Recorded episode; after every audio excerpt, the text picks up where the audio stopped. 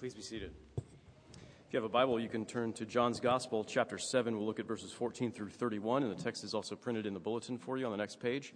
If you need a Bible, there are some on the back table there by the children's supplies.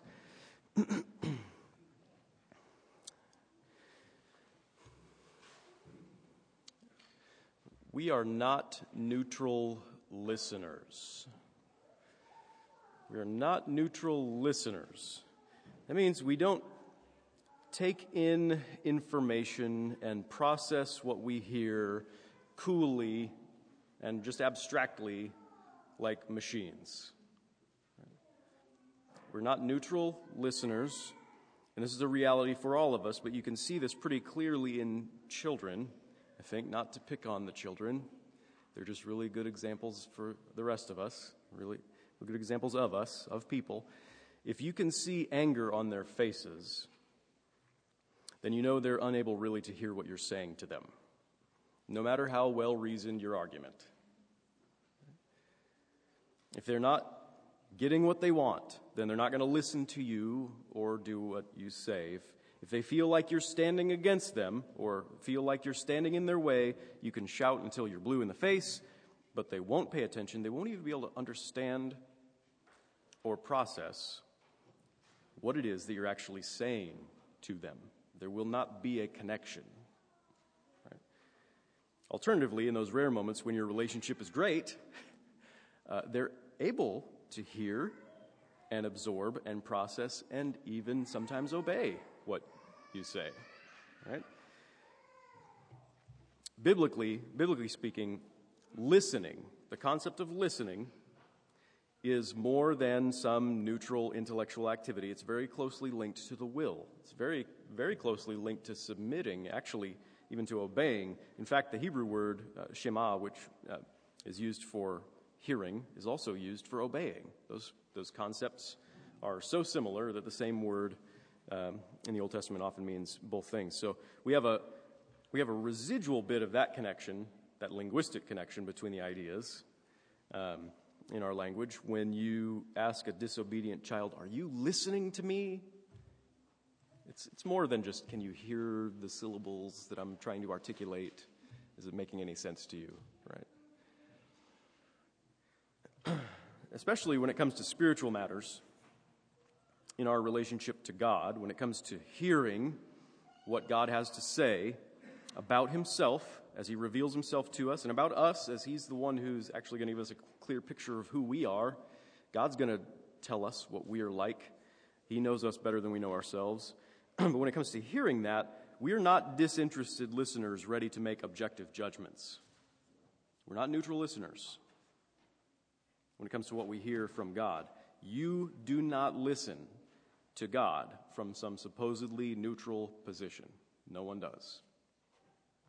There's something about your willingness something about your receptivity that has to accompany your listening to Jesus. In fact, Jesus says your openness to Him, Jesus says this, your openness to Him is a precondition for your ability to truly listen to Him. To hear what He has to say, to make any sense of it. If you come to Him with the wrong attitude, it's kind of funny that it boils down to this. If you come to Jesus with the wrong attitude, you will be unable to understand him like grumpy children who can't be reasoned with. Um, if you're, if you're going to hear Jesus, if you're going to begin to make sense of him and recognize him and his teachings for what they really are, come from God, then you must first be open to him, willing, receptive, predisposed to accept him, even submissive. And Jesus knows, humanly speaking, that that is an impossible pill to swallow, but there it is, and you've got to swallow it. So let's talk about that. Let's, let's read what Jesus has to say about it. Let me pray first, then we'll read the scripture. Father, you do know us better than we know ourselves. We don't know all the things that are going on inside of our hearts right now as we sit to listen to your word, but we pray that you would make us able truly to hear it, to hear what you have to say to us through Jesus Christ in the gospel. We pray for your Holy Spirit's help to that end, for our good and for your glory. We pray in Jesus' name. Amen. About the middle of the feast, Jesus went up into the temple and began teaching. And the Jews therefore marveled, saying, How is it that this man has learning when he has never studied? So Jesus answered them, My teaching is not mine, but his who sent me. If anyone's will is to do God's will, he will know whether the teaching is from God or whether I'm speaking on my own authority. The one who speaks on his own authority seeks his own glory, but the one who seeks the glory of him who sent him is true, and in him there is no falsehood. Has not Moses given you the law? Yet none of you keeps the law. Why do you seek to kill me? The crowd answered, You have a demon. Who's seeking to kill you? Jesus answered them, I did one work, and you all marvel at it. Moses gave you circumcision, not that it's from Moses, but from the fathers, and you circumcise a man on the Sabbath. If on the Sabbath a man receives circumcision, so that the law of Moses may not be broken, are you angry with me because on the Sabbath I made a man's whole body well? Do not judge by appearances, but judge with right judgment. I'm going to stop there, actually. This is the gospel of Jesus Christ. Praise be to you, O Christ. um, we'll look at the rest of that next week. Um, John's gospel is arranged around feasts. Pretty much almost every chapter uh, has a feast mentioned, or that's the setting. Chapter 2, the wedding feast in Cana. Uh, chapter 5, the feast when Jesus went up to Jerusalem. It's, it's an unnamed feast then, but uh, and healed the invalid, which is probably what he's referring to here when he says, I did one work. I made the, the man's whole body well, and you were all upset about it. right? He's talking about chapter 5, where there was some conflict because he healed this man on the, the Sabbath, this invalid. Chapter 6, um, you've got the symbolic feast, at least, of his flesh and blood, eating and drinking. And, uh, and chapter 7, now the Feast of Booths, which we've introduced last week and we'll talk about for maybe a, couple more weeks. Uh, later, chapter 10, the Feast of Dedication. Finally, when, and then later, when Jesus uh, returns to Jerusalem, that, that last time for the Feast of the Passover, at his hour, when the time has fully come for him to die. Um, so, John's gospel is arranged around feasts. Maybe it should be obvious, but feasts are meant to be times of celebration. God likes feasts. God wants his people's lives marked by several joyous celebrations and feasts annually? He commanded them to rejoice at these feasts. You've got those commands repeated in the Old Testament. Uh, he had to command their joy, actually, uh, not just leave it as obvious as it should be that, hey, when you get together and have a feast, it should be like a party and you should have fun, rejoice. He had to explicitly call attention to the fact that you, you will rejoice. You should rejoice because unfortunately they had a hard time being happy about their relationship with God. Um, they had a tendency to look at the festival calendar as a list of chores, and they couldn't hear the note of celebration that was intended by this uh, calendar of feasts. So when Jesus first shows up at the Feast of Booths now, which we've got in chapter 7 here of John's Gospel, and he makes his presence felt, immediately be- people become unhappy. They're grumpy. They find reasons to complain. Says in verse 14 About the middle of the feast, Jesus went up into the temple and began teaching. And so John doesn't tell us what Jesus was saying, he doesn't record the content here, just in this verse, of what Jesus was talking about. The content actually doesn't matter at this point. The point is that uh, the Jews who heard it opposed it, they didn't like it. The point is, uh, it was impossible for them to hear what he had to say to them because they were predisposed against him. They were opposed to him. It says in verse 15, the Jews therefore marveled. And that word um, uh, is kind of an interesting one. We'll come to it in just a second. They, they marveled, saying, How is it this man has learning when he's never studied? So, marveled, it doesn't mean that they were impressed. It doesn't mean, uh, sometimes that word can be used that way. But here, I think you get the idea. It's, um, it's not that they were impressed, like, wow, hey, he's pretty smart for like an unschooled guy, right? Um, it means they're more like they were shocked, they were jolted, they were disturbed, they were upset uh, on, a, on a pretty deep level because Jesus, he didn't have the proper credentials to be teaching in the temple. Who does he think he is? Right? Um, got to notice this. You got to notice this. They're not reflecting on the substance of his words. Right? They're upset that he's even talking at all. And, the, and they look to justify their opposition to him their opposition is a prior thing, and they're looking to justify their opposition by saying, he doesn't have the authority to teach here, sort of implying we don't really need to listen to him. Who does he think he is? He's just making this stuff up.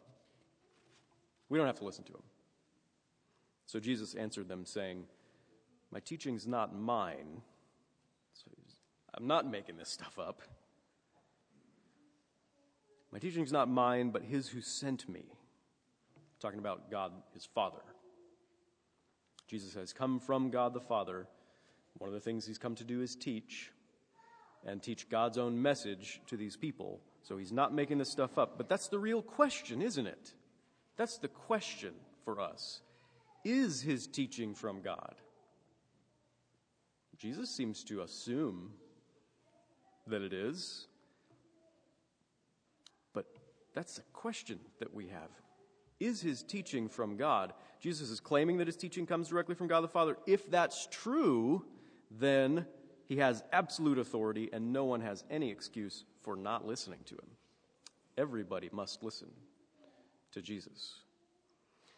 If it's true that his teaching comes from God. But even more than this, um, even more than that claim that his teaching comes from God, Jesus is actually pointing again, as he's done a few times in John's gospel, uh, he's pointing again to his own humility.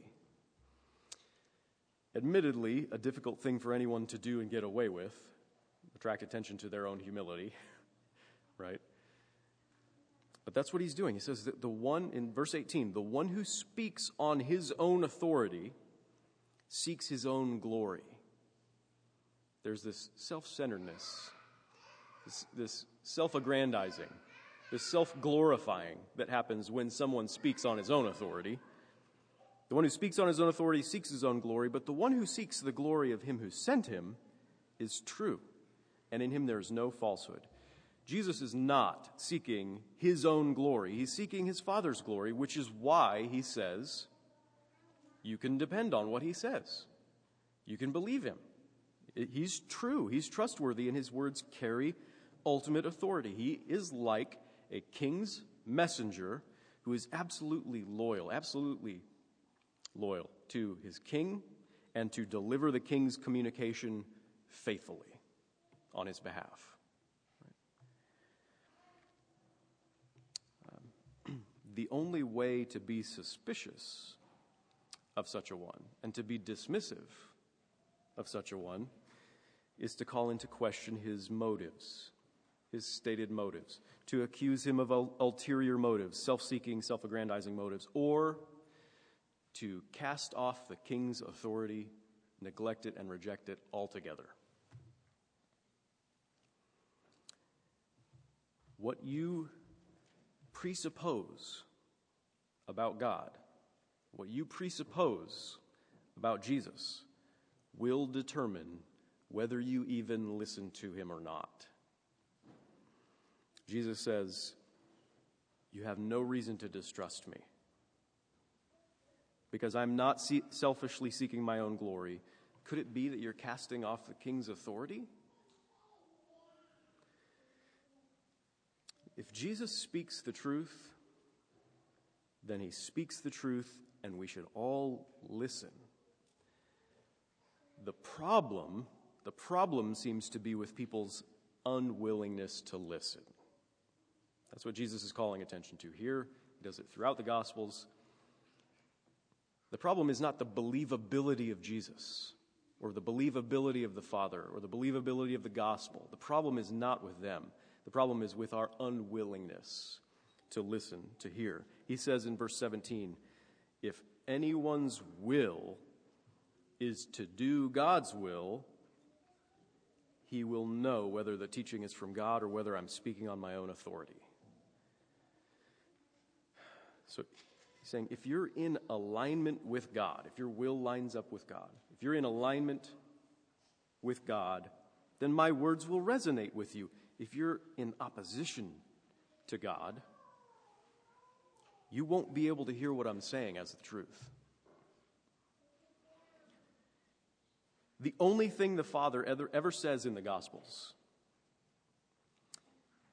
is, This is my beloved Son, listen to him.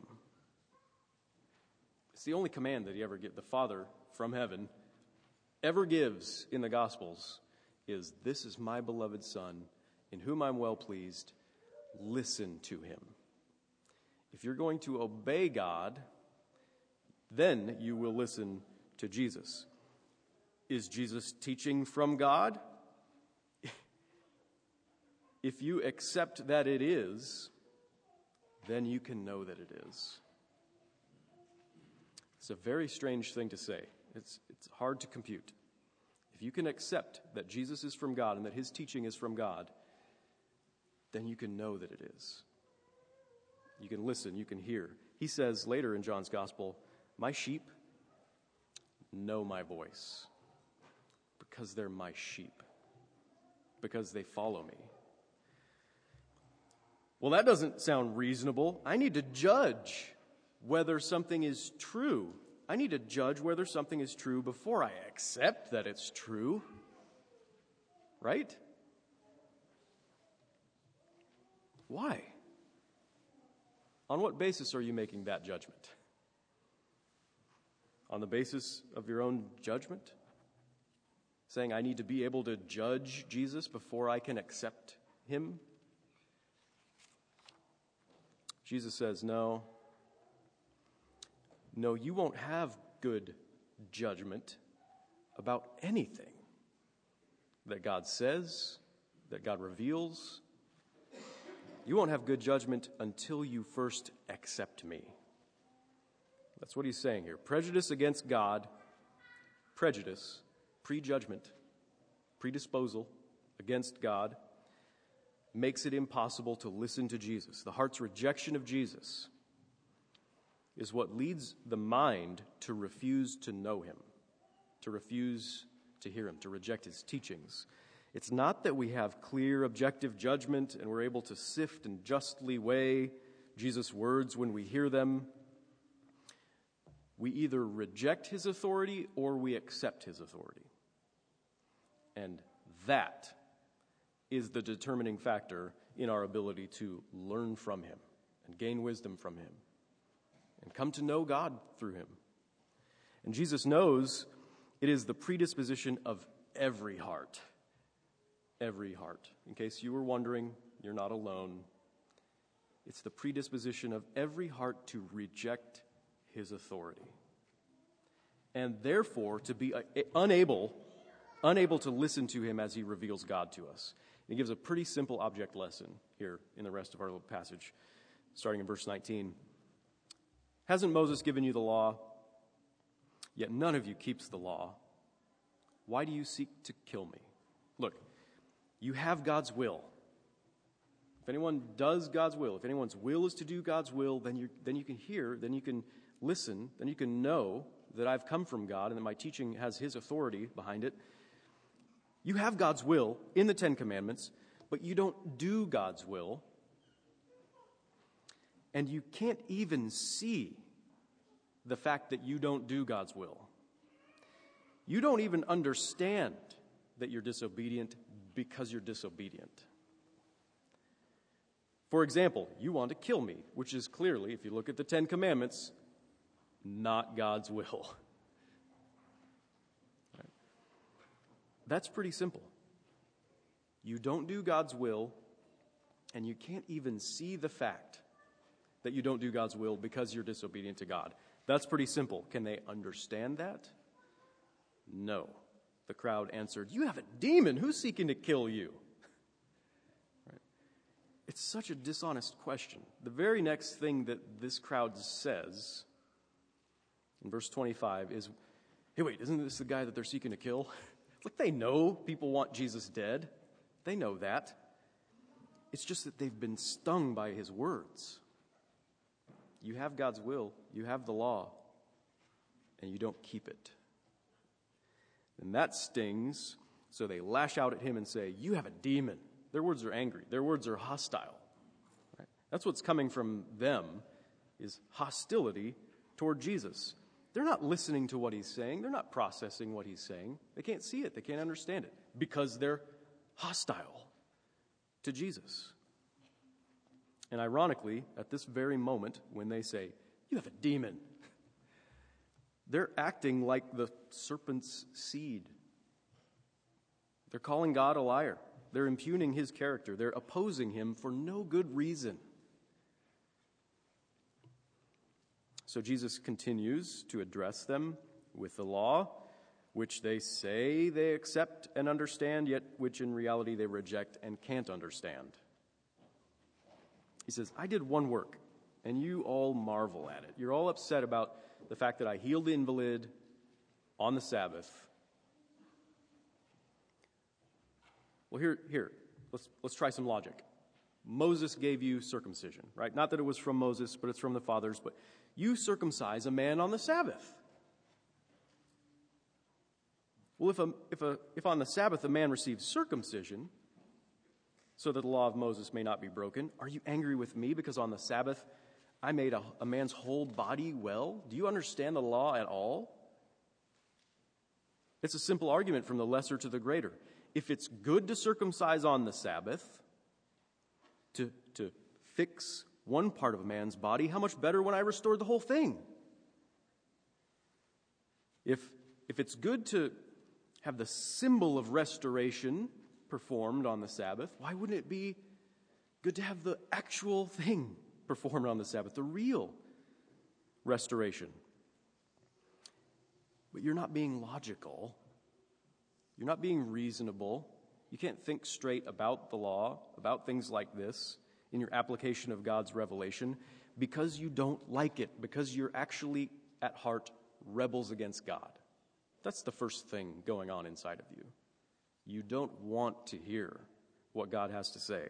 You pretend to be zealous for the law, yet you're zealous to kill me, which is obviously a blatant violation of the law, Jesus says. And you can't even understand that. You can't even understand that dynamic because you reject God's authority and you won't listen to me.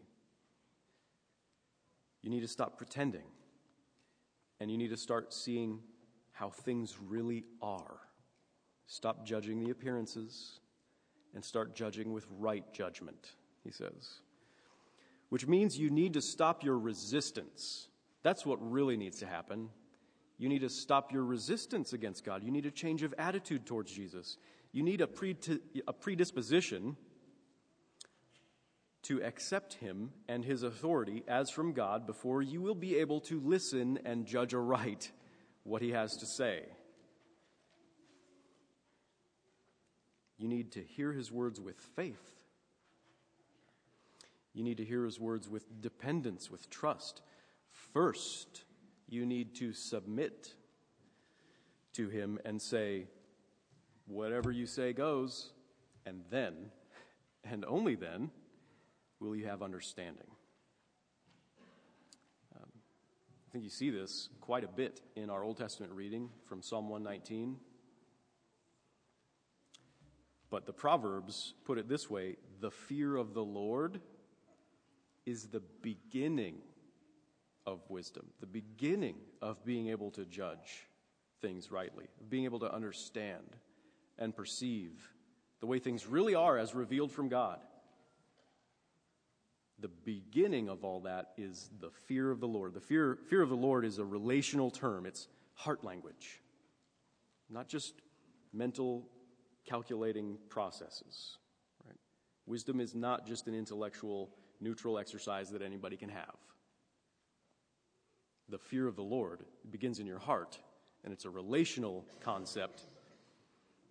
And the fear of the Lord is the beginning of wisdom. So, submission to Him and reverence to Him and obedience and, and a desire to glorify God comes first.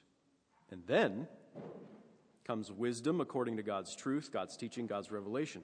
It's being restored to a proper relationship to Him as God is necessary before you can judge with right judgment. And now you can see how this is really impossible, humanly speaking.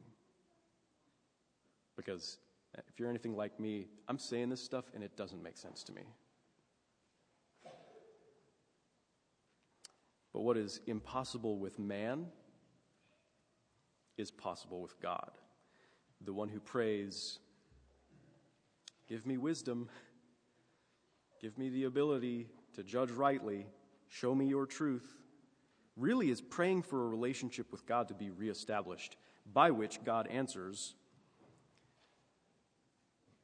by pointing you to his son, Jesus Christ. Jesus is the Word of God. Jesus is the revelation of God come into the world for our reconciliation so that we could be reunited with this God uh, with whom we've been hostile, toward whom we've been hostile, so that through Jesus we might fear God and love God and seek to glorify God. Jesus is God's answer to this dilemma. And the one who prays for reconciliation to God through Jesus discovers sort of in hindsight, usually, that all along God was behind even that. Even the fact that I prayed for reconciliation to God, that was because of God's gracious initiative. God was the one who was behind that from the beginning. His Spirit. Jesus says, as we read about it in Nicodemus, uh, in his interactions with Nicodemus, talking about the Holy Spirit and, and uh, regeneration in John chapter 3, his Spirit is the one who takes the initiative, who grants us faith, who grants us the ability to look to Jesus and accept him and not reject him, who makes us willing to do God's will, which, which Jesus defines as believing in the one whom God has sent, primarily or essentially. Doing God's will means listening to Jesus. And that's, that's regeneration, that's being born again. Um, Here's a bad illustration, just cheesy. Captain America, Civil War.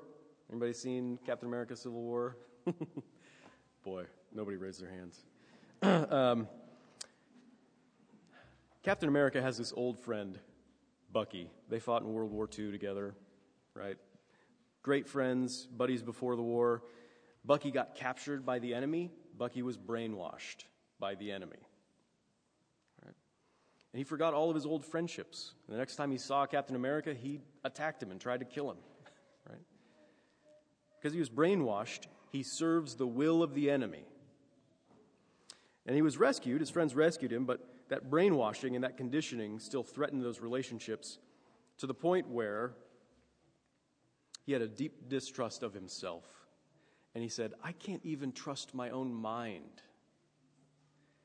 I can't even trust my own mind. That's a very Christian thing to say. I can't trust what's going on inside of me. I can't trust the way I'm processing what I hear about God. I can't trust my own mind. So, what does Bucky do? He submits himself to his friends. He puts their life, his life in their hands. And he allows himself to be cryogenically frozen until they can fix him. I'm not sure if the analogy is kind of falling apart here, but um, until they can free him of his mind conditioning, of his brainwashing, right? Until they can sort of resurrect him and, and bring him back restored. The enemy has brainwashed us. That's a hard thing to hear. Jesus says a lot of stuff like that, especially in John's gospel, and people don't like to hear it.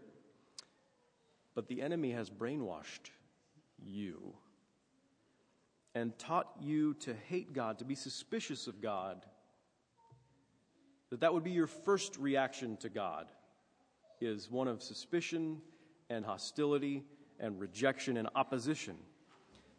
Your friend, Jesus, gives you the Holy Spirit through this new birth and frees you from that hostility.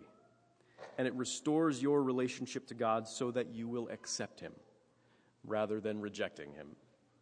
That's the work of God. That's the work of the Holy Spirit. If you're going to make any sense of Jesus, if Jesus is going to be talking to you, or if you're going to be reading the scriptures, and you're going to make any sense of it, if you're going to listen, if you're going to really listen to Jesus and recognize Him and His teachings as come from God, the Holy Spirit has to open you up and bring you back into alignment with God and take away your resistance and grant you receptivity and bring you from suspicion to submission.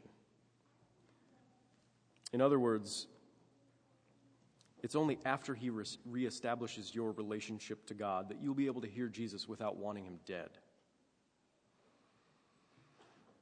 And in the great paradox of God, he used our wanting him dead, he used our rebellion, he used our hostility, our rejection of God. He used that to reestablish the relationship to God. It was the master stroke on his part. Because we refused to listen to Jesus, because we rejected him to the point of crucifying him, he was crucified. And now there is the word of reconciliation that because of his crucifixion, all of our sins have been forgiven that a proper relationship to God has been restored, which is the renewal of our ability to listen to Jesus. If you trust Christ, if you trust Him, then He is true wisdom come from God, and in Him is found right judgment that transforms your mind. Confess your prejudices against Him. He's not going to strike you down with lightning when you do that. Confess your prejudices against God and then set it aside and come to Him as your Lord. Come to Jesus as your Lord. It's a big deal. You know, it's a, it's a big pill to swallow. Come to Jesus as your Lord and listen, truly listen, as He speaks words of life and peace and wisdom to you, and you will be able to judge with right judgment. Amen. Let's pray. Father, this is impossible for us, humanly speaking. Uh, who can even bear these words? That we would be able to move forward in a relationship with you in a way circumventing our own judgment. Yet that is where life is found because our judgment is our weapon against you. We pray that you would disarm us, take away all of our weapons, Change us from the inside out. Do that work that only you can do by your Holy Spirit. Make us soft toward Christ. Make us able to receive Christ instead of rejecting him. We pray because you're the only one who can do it. So that we pray that you would renew our hearts and our minds through the regeneration of your Spirit and, and give us the gift of being able to trust in Jesus so that we can know you, so that we can listen to him so that we could have our, our judgment and our sanity restored to us. We pray this in Christ's name. Amen. As we prepare to come to the table, let's stand and confess our faith together using the Apostles' Creed.